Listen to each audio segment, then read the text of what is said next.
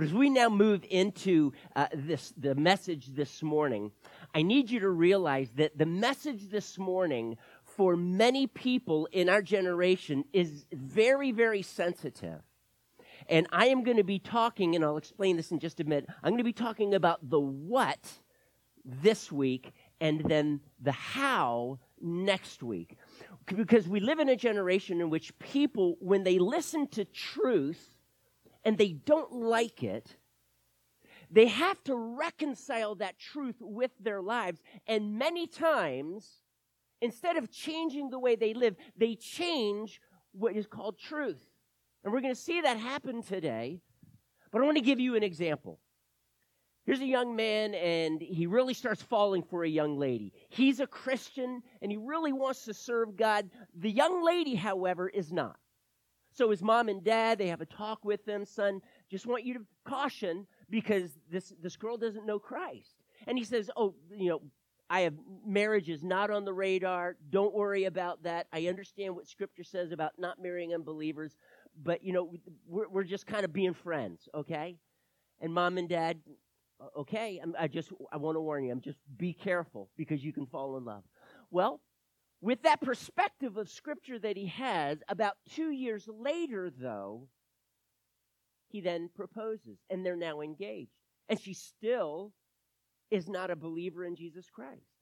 Mom and dad talk with him again, son, you know, I'm really concerned because the Bible says not to be unequally yoked with unbelievers. The Bible, both Old Testament and New Testament, make this clear. You don't want to marry a non Christian.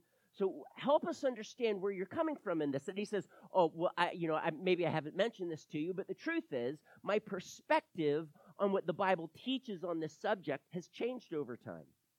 As a matter of fact, I really believe that God only gives us commands so that we don't harm one another and that we actually express love to each other. So for me, marrying an unbeliever, I'm not harming her, and I don't believe that I'm harming myself. I'm going to still go to church. We're going to raise our children going to church, and I really believe that this is going to work out. And you know what, mom and dad, maybe one day she'll accept Christ mom and dad are uh, a bit disappointed. His, their son's view has changed. They, he's actually looked at the word and he's gone through some of the scriptures, and they're saying, But son, that is not what the text says.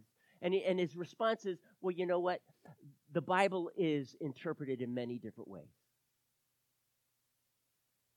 He marries the girl, and their mom and dad's heart is, is broken. Yes, m- perhaps one day their daughter in law will accept Christ and walk with Jesus? What about the children? What, what, what about their son? The danger. Scripture warns us not to marry unbelievers, but now he's reduced the commands of God's word to his own understanding of what love is. You know what? If I'm not hurting the other person and I'm not hurting myself, then there shouldn't be any problem and with what scripture with what I'm doing, and therefore maybe the problem is the cultural context of the Bible and, and when it commands that. Now, I'm just going to let you know that this is not too far off track. I remember I was talking with uh, a, a dad just not too long ago, and he's saying that he was his daughter was now saying that she truly believes that Scripture teaches that it's okay to have sex outside of marriage and that as she's looked at the cultural context, as she's looked at the scriptures again, it doesn't forbid it. And he was like, What are you talking about? The subject today, though, is not just simply you know, marrying unbelievers or sexual immorality, having sex before marriage, but it goes deeper. We could talk about same sex attraction and same sex marriage. We, we, could talk about marrying unbelievers. We could talk about premarital sex, divorce and remarriage, the state overreaching its biblical bounds. All of these scripture lays out for us, but we're living in a generation in which what scripture says doesn't suit us too well, and consequently, I'm not the I'm not going to be the one that changes our generation is saying. And, and when I say our generation, I'm talking about those who are being raised up in the church they're saying maybe something's wrong with the Bible and we need to reinterpret it.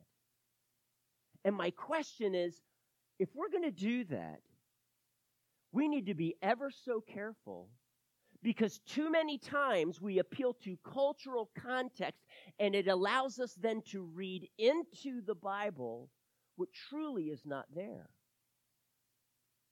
There is one interpretation of Scripture, church. There's not many, there's one interpretation, and we must allow our, soul, our souls, our hearts to be conformed so that the Spirit truly is teaching us what it means.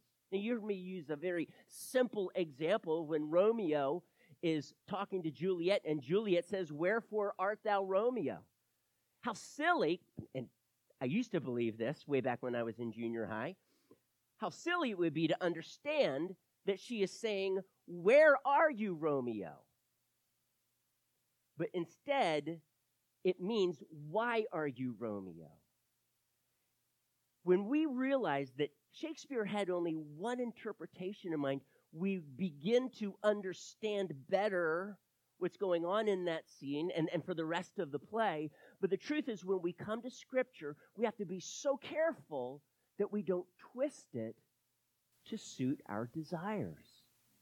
But we, that we, we encounter this now everywhere in the church in which we're compromising with truth.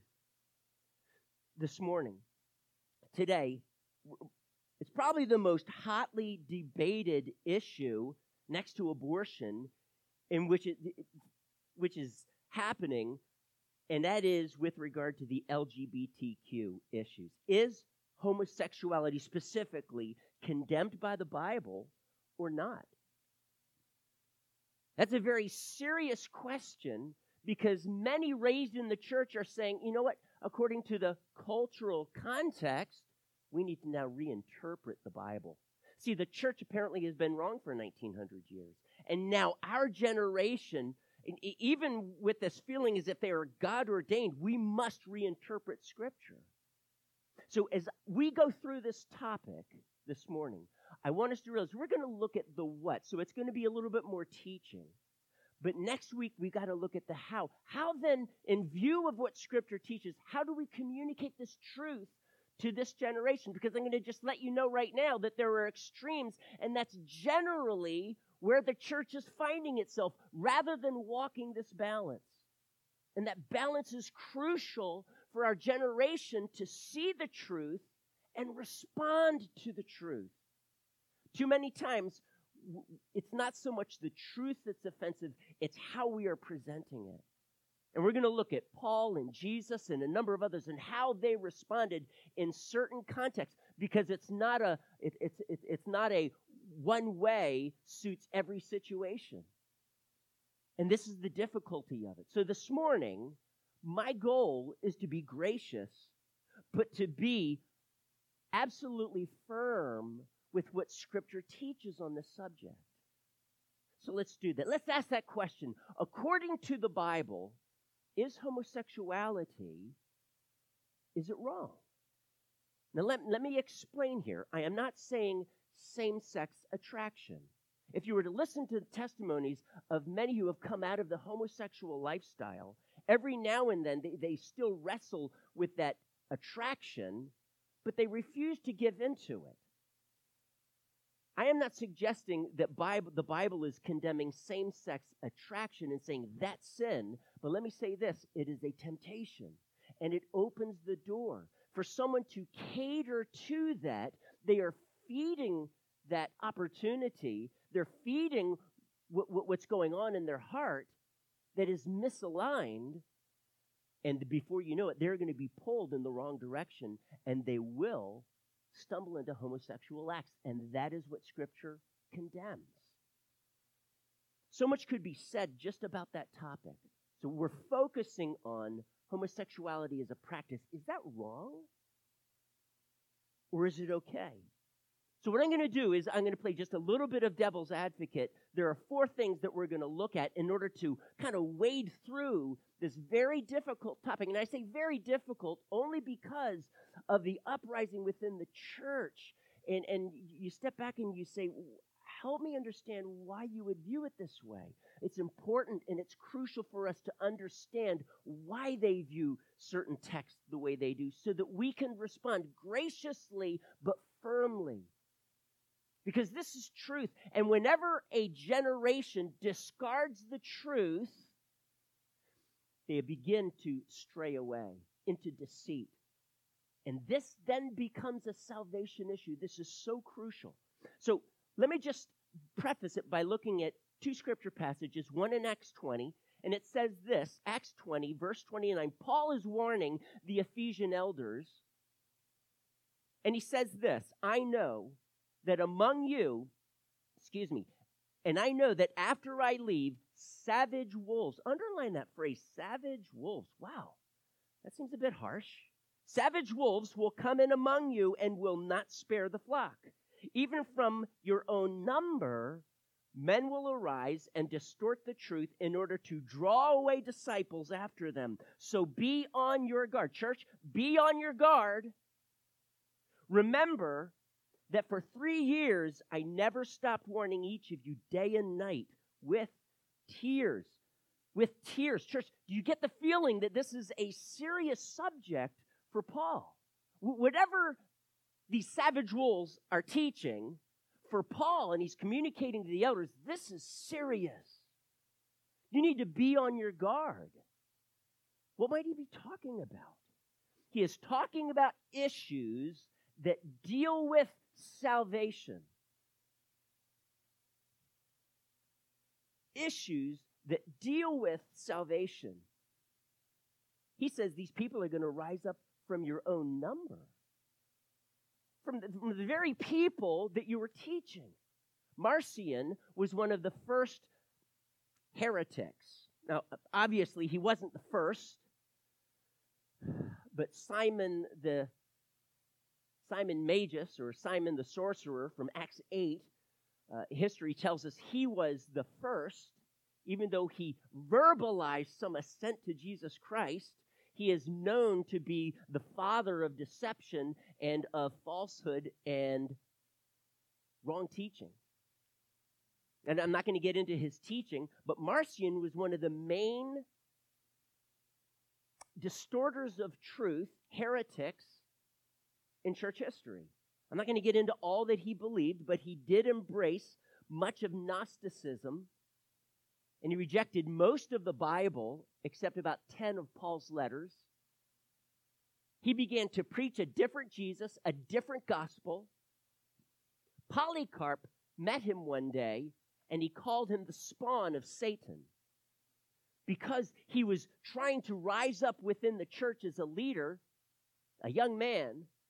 And Polycarp recognized this man distorts the truth of God's word to suit his own personal needs and his own personal perspectives. And they were wrong. They were detrimental. They spelled death, not life. So this is serious.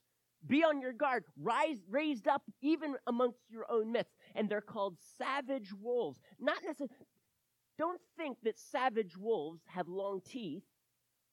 I'm saying that metaphorically, but don't believe that these are people who you can recognize their falsehood right away. It's just moving away just a little bit from Scripture and then a little bit more and then a little bit more and on into heresy. And it leads people to the path of destruction and not life. These are savage wolves. They are wolves in sheep's clothing. They look a certain way, but when you listen to them, hang on, that's not what the Word of God teaches. Now, I'm not just talking about simple things like baptism and some variations within that, or even you know, women in ministry, should they be pastors or not. I'm not even talking about that. I'm talking about things that are salvation or salvific issues. Let me just read one more passage to you in 2 Peter chapter 3. Peter says, sorry, wrong passage there I turned to.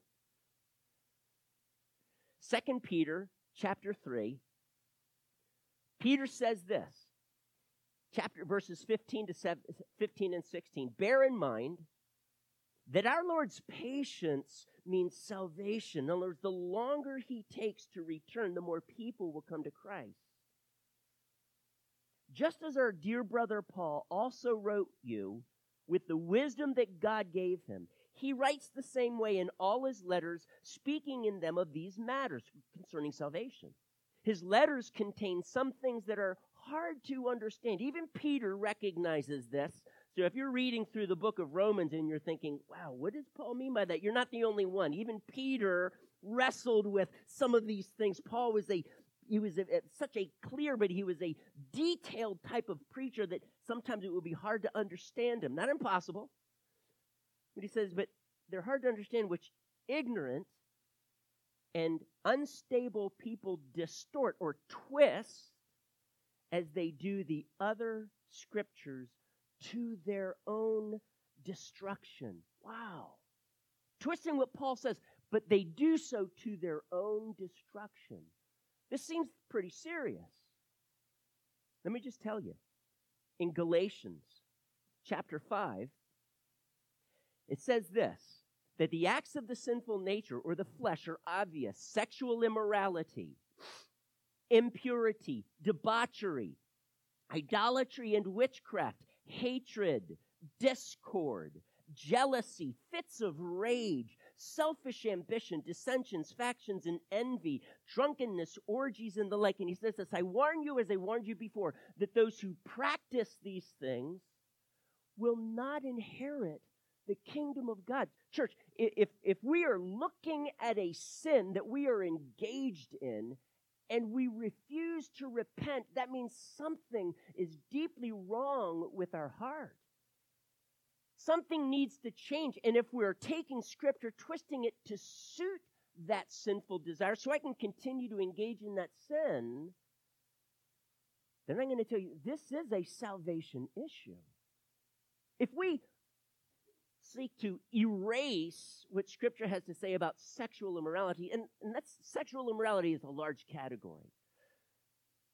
It doesn't just mean sex before marriage, though it can, just like the word fornication. Fornication we generally understand to mean sex before marriage, but if you look it up in, in Webster's dictionary, it means all types of sin. In, in certain contexts, in other contexts, it does mean premarital sex. So it has both of those definitions. And as it's generally used in the New Testament, it's generally used as a broad brush approach to sexual sin. And homosexuality, if the Bible condemns it, would fall into that category. And he says here wait, wait if you practice sexual immorality as a lifestyle, that you don't repent from it, you're not struggling with it, something is wrong in your heart. It's not by doing so many sins you're just going to fall away from grace.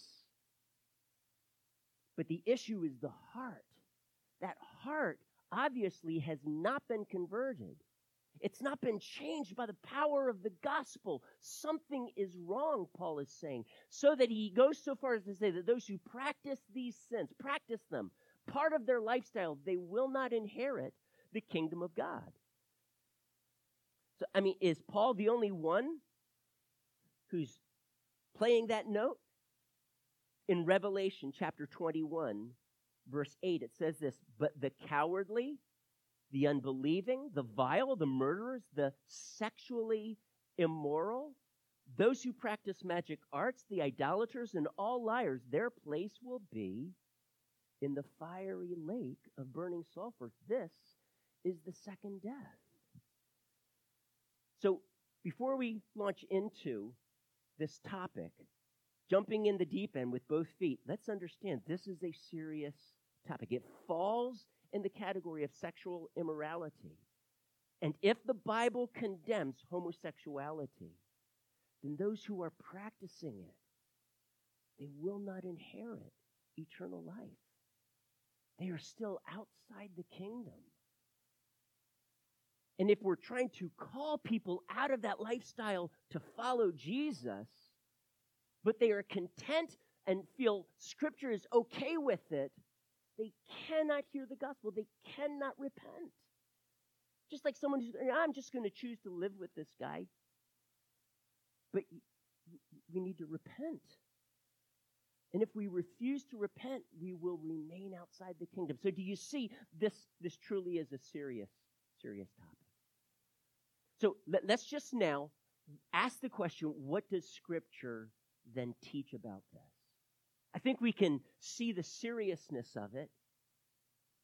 And if there's anyone listening who is wrestling with this, I in no way want to somehow communicate as if God is so against them that there is no opportunity for redemption, that somehow He doesn't understand your pain. Because I've spoken with enough who've struggled with this lifestyle to realize there's an inner ache, there's a wrestling. They feel as if they were made this way. And so we need to just step back. It, what does Scripture say? A sensitive topic, but we must take a stand, church. We must. So let's now look at Leviticus chapter 18. Actually, there's a passage in Leviticus 18 and Leviticus 20 in which Scripture calls out this sin. But those who would claim to be Christians and who either are engaged in a homosexual lifestyle or who pastor a church that opens the doors to them and seeks therefore to erase homosexuality as a sin, they look at this passage and they they say you need to understand the cultural context. So let's do that. First, let's read those two ver- verses and let's understand the cultural context. What does it say? Now, please understand there's there's four main scripture passages that we're going to look at, okay? This is serious. We need to be students of the word, and if we're going to guide people out of sin into a lifestyle that is now given to the kingdom of God, we must understand how to rightly interpret these passages. So I'm going to suggest that this is serious. What we're doing, what we're about to engage in right now is serious. So, Leviticus 18:22 it says, "Do not lie with a man as one lies with a woman. That is detestable." It says, if you turn the page to chapter 20, verse 13, it says, If a man lies with a man as one lies with a woman, both of them have done what is detestable. That word detestable is how the NIV translates it. The King James, if that's what you're using, uses the word abominable.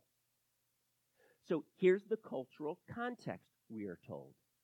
See, the word abomination is used in the context and refers to idolatry. And I was to step back and I think, you know, many times it does, it is used in that context in saying that idolatry is abominable. But then those who want to erase homosexuality as a sin would say, so let's take one more step further. Therefore, these passages have to do with idolatry, sex within idolatry. We call that cultic prostitution. That is, in this religious practice of idolatry, whatever God you're serving, there's generally a shrine, and a cult prostitute would have sex with someone else as a religious expression of what they believe in their worship of God, with a, a little g, of course. And so they would say this uses the word abomination, and therefore he's talking about cultic prostitution. He's not talking about homosexuality as far as a man and man or a woman and a woman falling in love with one another. It does that type of love doesn't have to do with idolatry, and they're certainly not prostituting themselves to each other. They're just a man falling in love with a man and love is the goal, right? Why would God command us not to love one another? Hmm. Is this really the context? Here's what you find. There are times in which this Hebrew word translated abomination, or the NIV says detestable, has to do with idolatry. But many times it does not. Take the, the book of Proverbs, for example. This Hebrew word is used 20 times. Only twice does it have to do with idolatry. The other 18 times have to do with sins such as having or using inaccurate scales, pride, lying. Lying is called an abomination, murder, stirring up dissension, you know, through gossip, slander. That is an abomination. That is detestable to the Lord. Six things are an abomination. Yes, seven are an abomination to the Lord, and it lists seven things. And there, it is not just exclusively idolatry. So it in no way exclusively refers to idolatry. It more often than not doesn't refer to idolatry. As a matter of fact, if it did, maybe we should in in excuse me in uh, Leviticus 18 Maybe we should read the very next verse. I read to you verse 22. Verse 23. Can you imagine this? And I personally can't. In the shrine of a, a prostitute for cultic prostitution. Verse 23. Do not have sexual relations with an animal and defile yourself with it. A woman must not present herself to an animal to have sexual relations with it. That is a perversion. This speaks of bestiality. I don't know if bestiality is, I, have never heard of bestiality being practiced in cultic prostitution. What religious beliefs does the animal have that needs to be expressed in cultic prostitution? Obviously, none. So, th- this context certainly does not have to do with cultic prostitution. As a matter of fact, if you read further down in verse 26, it says, But you must keep my decrees and my laws. The native born and the aliens living among you must not do any of these detestable or abominable things. It, it says here, For all these things were done by the people who lived in the land before you, and the land became defiled. And if you defile the land, it will vomit you out as it vomited out the nations that were before you. He, he's, he's talking about all of these things, not just verse 22, all of these verses being an abomination. All of these verses simply have to do with, in the very beginning of the chapter, he, Moses tells the people, don't be like the people of Egypt that you came out of. Don't be like the people of Canaan. All types of sins in which, as their sins raised up before God, God came to this point where he says, This culture is so ingrained and enmeshed in sin and sinful practices, not just idolatry. I need to wipe out this, this culture. God has rarely done that in history, but He has. Canaan, or the Canaanites, were one such people. And so, for us to just blanket say this has to do with cultic prostitution, that, that doesn't stand the test.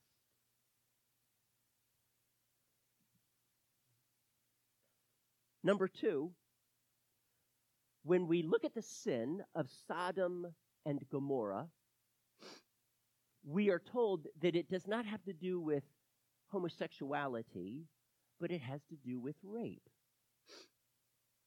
Now, the word homosexuality is not used in Genesis 18 or 19. It's not used there. But clearly, God is sending two angels into Sodom, where Lot and his family are, and he's saying, I want to, I want to, I want to see firsthand with, see firsthand whether the cry that has come up from the land, from the people who live there against Sodom and Gomorrah and the surrounding cities, whether it's true or not. And so, obviously, God knows this. And, and there's a reason why God does this, and it's very specific for Abraham interceding for the people of Sodom. But when they go there, they want to have sex with the men. They're angels, but they appear as men. They want to have sex with them. Hey, bring them out so that we can have sex with them. We are told that that's, that's rape. And that is what God, that's why God condemned this practice. Not for the homosexuality, but they wanted to rape the men. Is this true? Now, there's much that could be said, and I'm just going to point to one passage, and that would be in Jude chapter 7. If you want to turn there, you may. But Jude actually refers to the sin of Sodom and Gomorrah and the surrounding cities. How does he do that? In verse 7, he says this In a similar way, Sodom and Gomorrah and the surrounding towns gave themselves up to sexual immorality and perversion. Now, this word for perversion is a, is, is a different kind of word. It's literally translated different or other flesh. That is kind of a strange way to talk about perversion. It certainly would be perversion, but what is he talking about? Other flesh. We're told that, well, they're talking about other flesh being angel flesh. That those who see these angels, they want to have sex with them. And that is why Sodom, for the sexual immorality and the desire for the angel flesh, having sex with angels. But can I ask you, did they actually have sex with the angels, church? Did they? No, they didn't. And who specifically desired this? It was only the people in Sodom. It wasn't the people in Gomorrah or the surrounding cities. They didn't even know that the angels came to Sodom. They weren't engaged in this, that specific incident. So obviously, this the, the sin of Sodom and Gomorrah has raised up before God, and he's about to bring judgment upon them for sexual immorality and desiring other flesh, or having sex with other flesh. So, what would this mean? Other flesh. Matthew 19, 4 through 5. Matthew 19, verses 4 through 5. Jesus is talking with the Pharisees. And he's saying, to, the Pharisees are wanting, you know, it, it's an issue of divorce that Jesus ends up talking about divorce and remarriage. And Jesus says, you know what?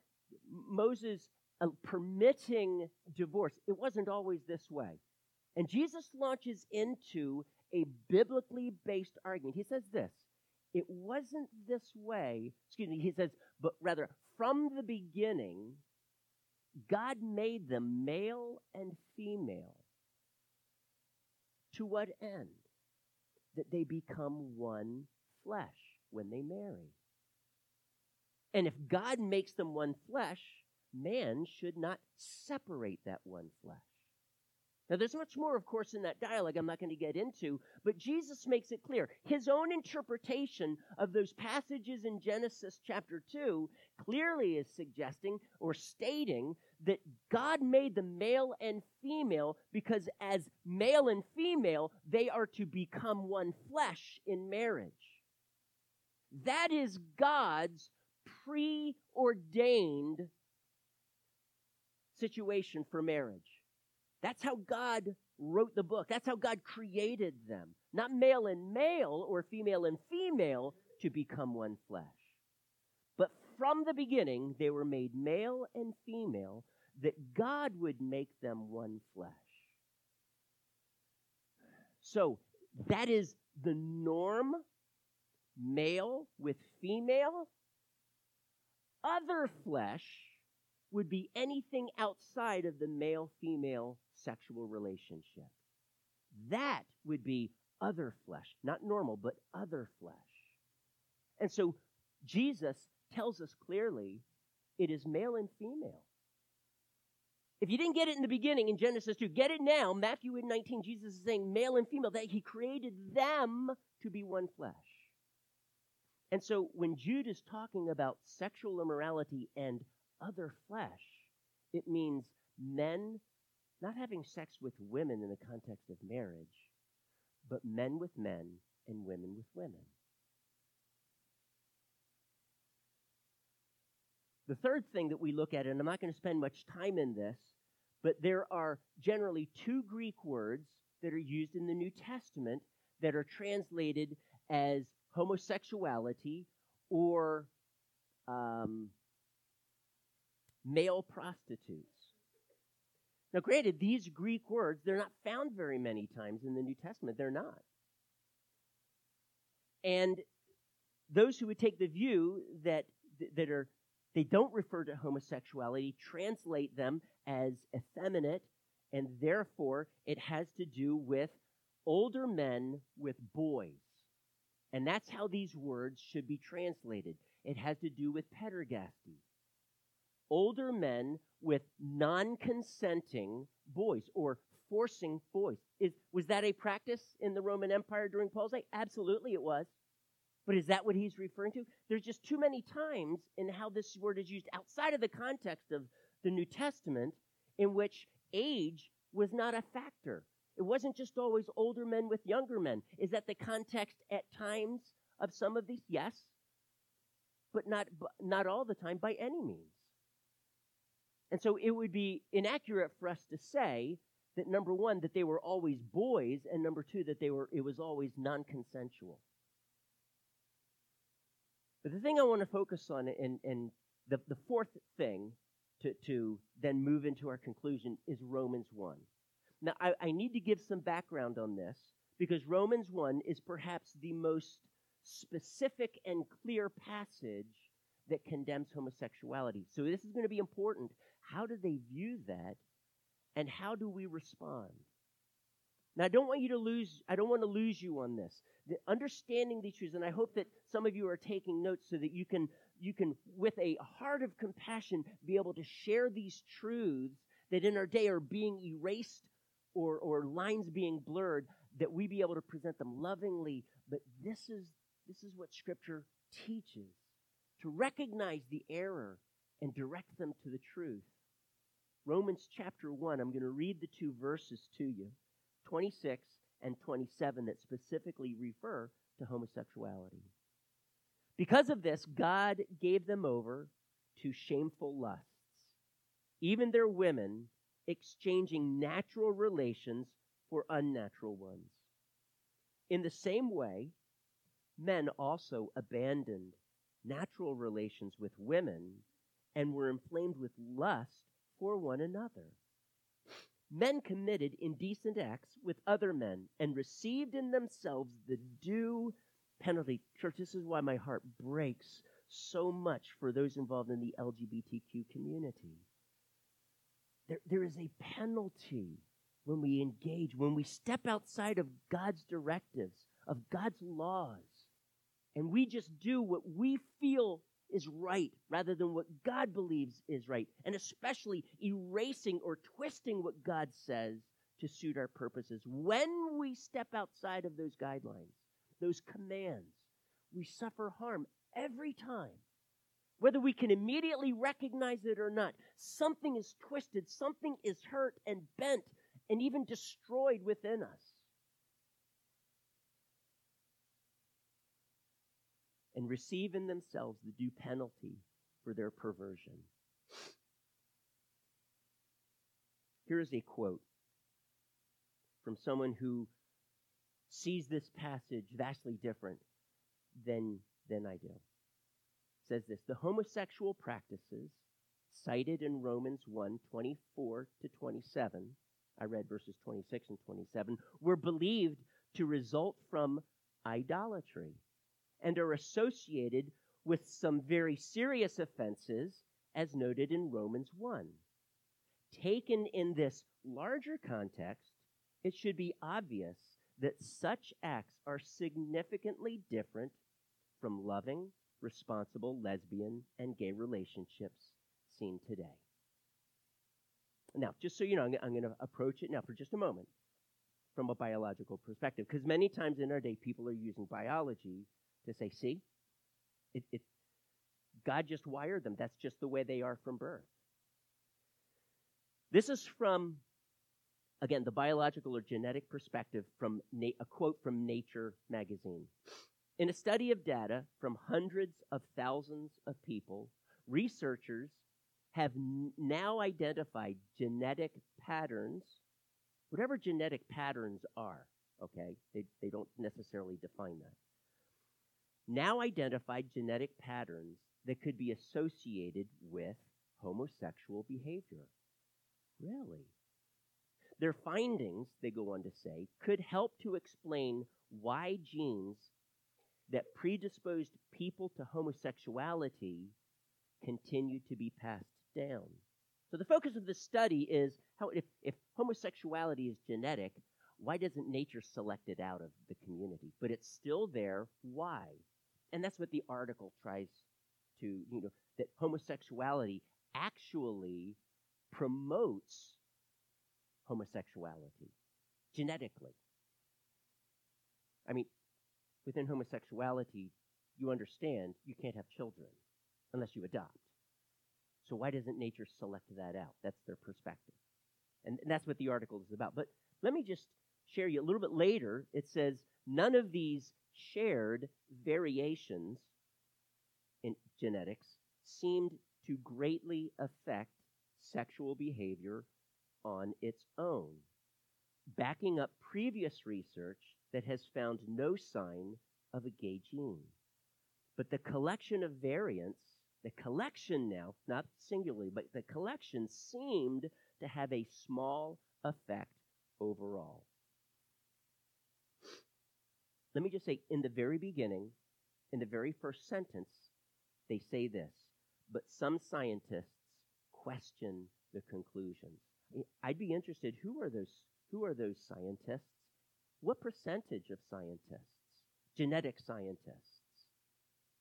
Well, here's something from a Harvard study of 470,000 people, and the author, Benjamin Neale, from the Broad Institute of Harvard and MIT, he says this that there is no gay gene, and it's effectively impossible to predict an individual's sexual behavior from their genome.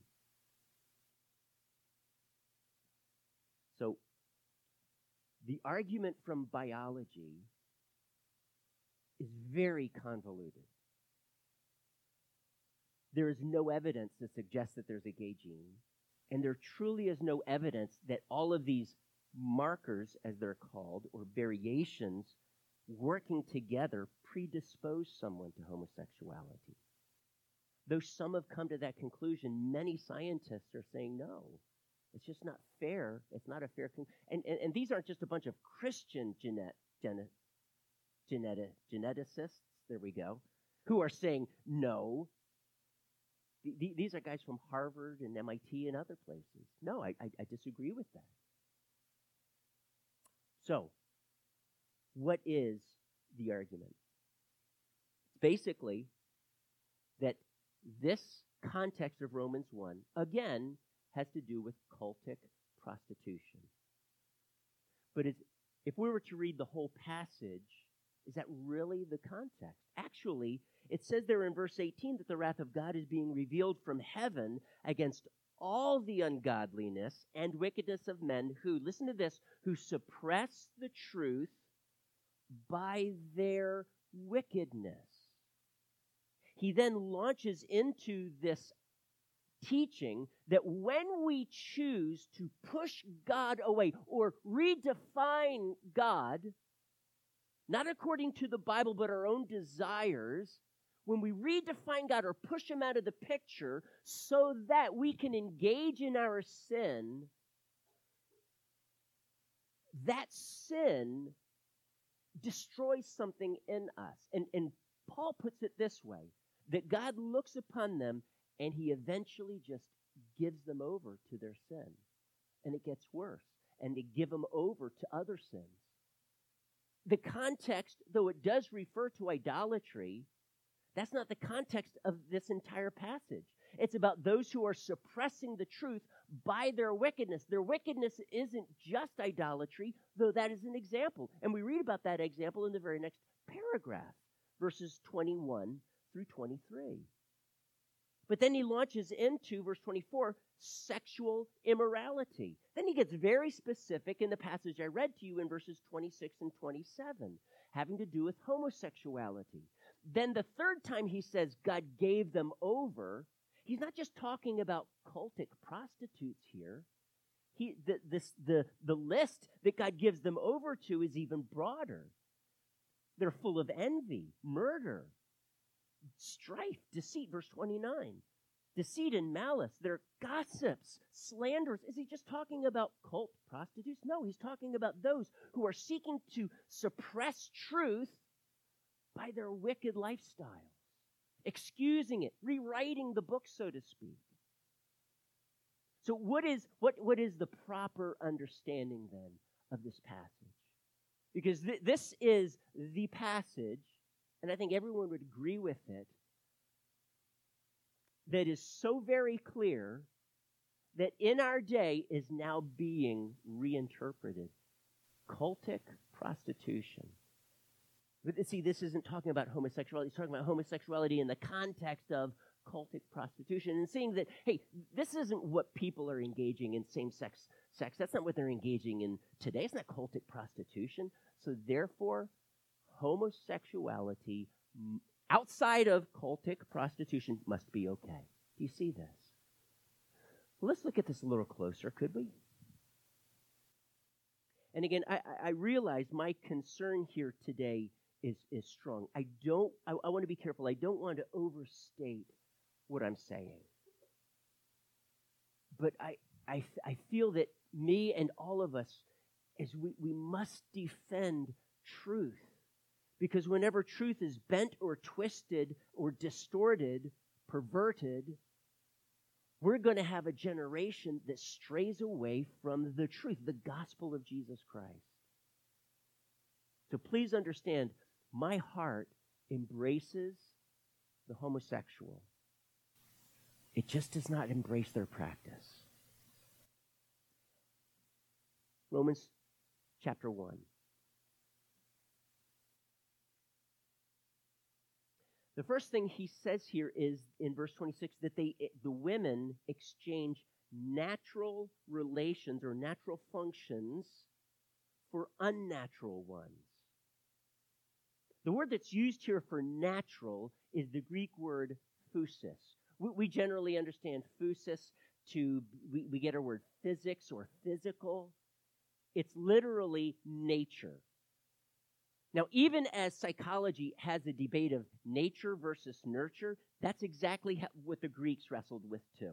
Except instead of nurture, they, they use this idea of education or something that you have learned. So they said there's that which is phusis or nature that's innate. You're born with it.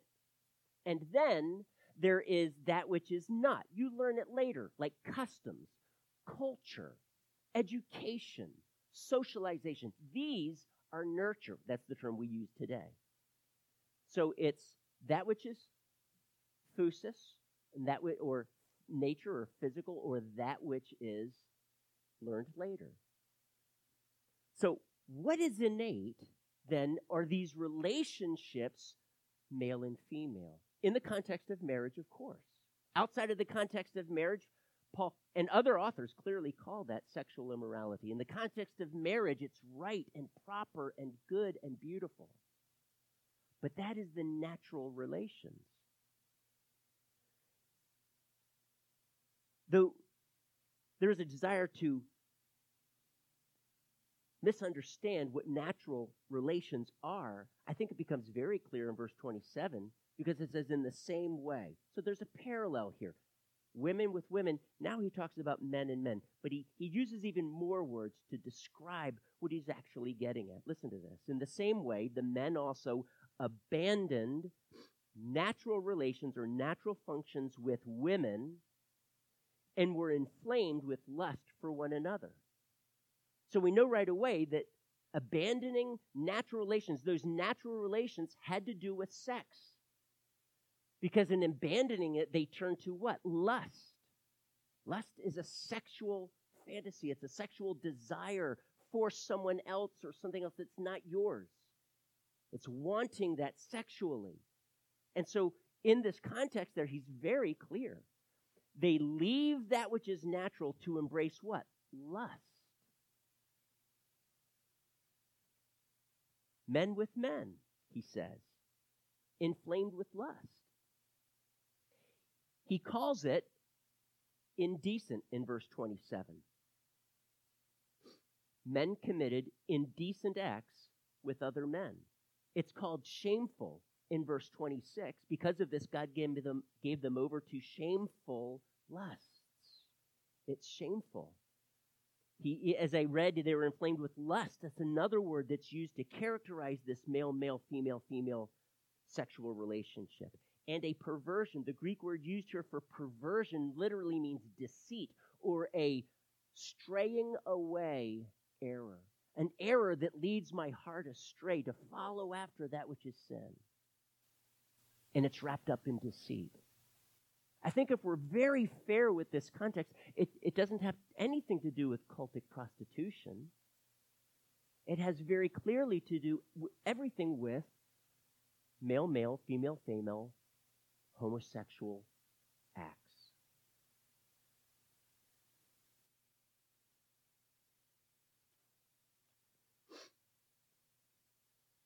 Again, as we look at what Scripture has to say, I believe our response needs to be one of compassion. And we're going to see next week, though, there's a way to express that in a way that's tender in most occasions. There are some times in which we have to be the prophet and we have to speak very clearly. And Jesus did this as well.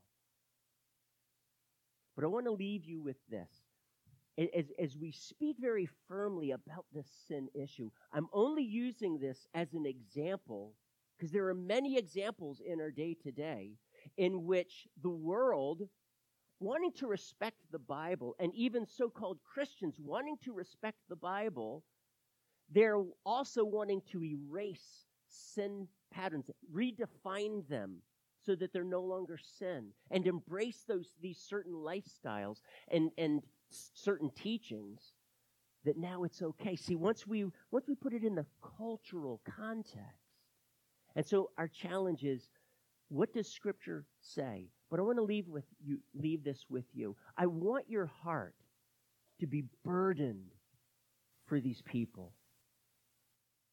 They, they are they're not all in this group that politically has an LGBTQ agenda but there is something in their heart. And I to suggest to you that it is broken. And, and it's not just in the homosexual community, church. That's what sin does.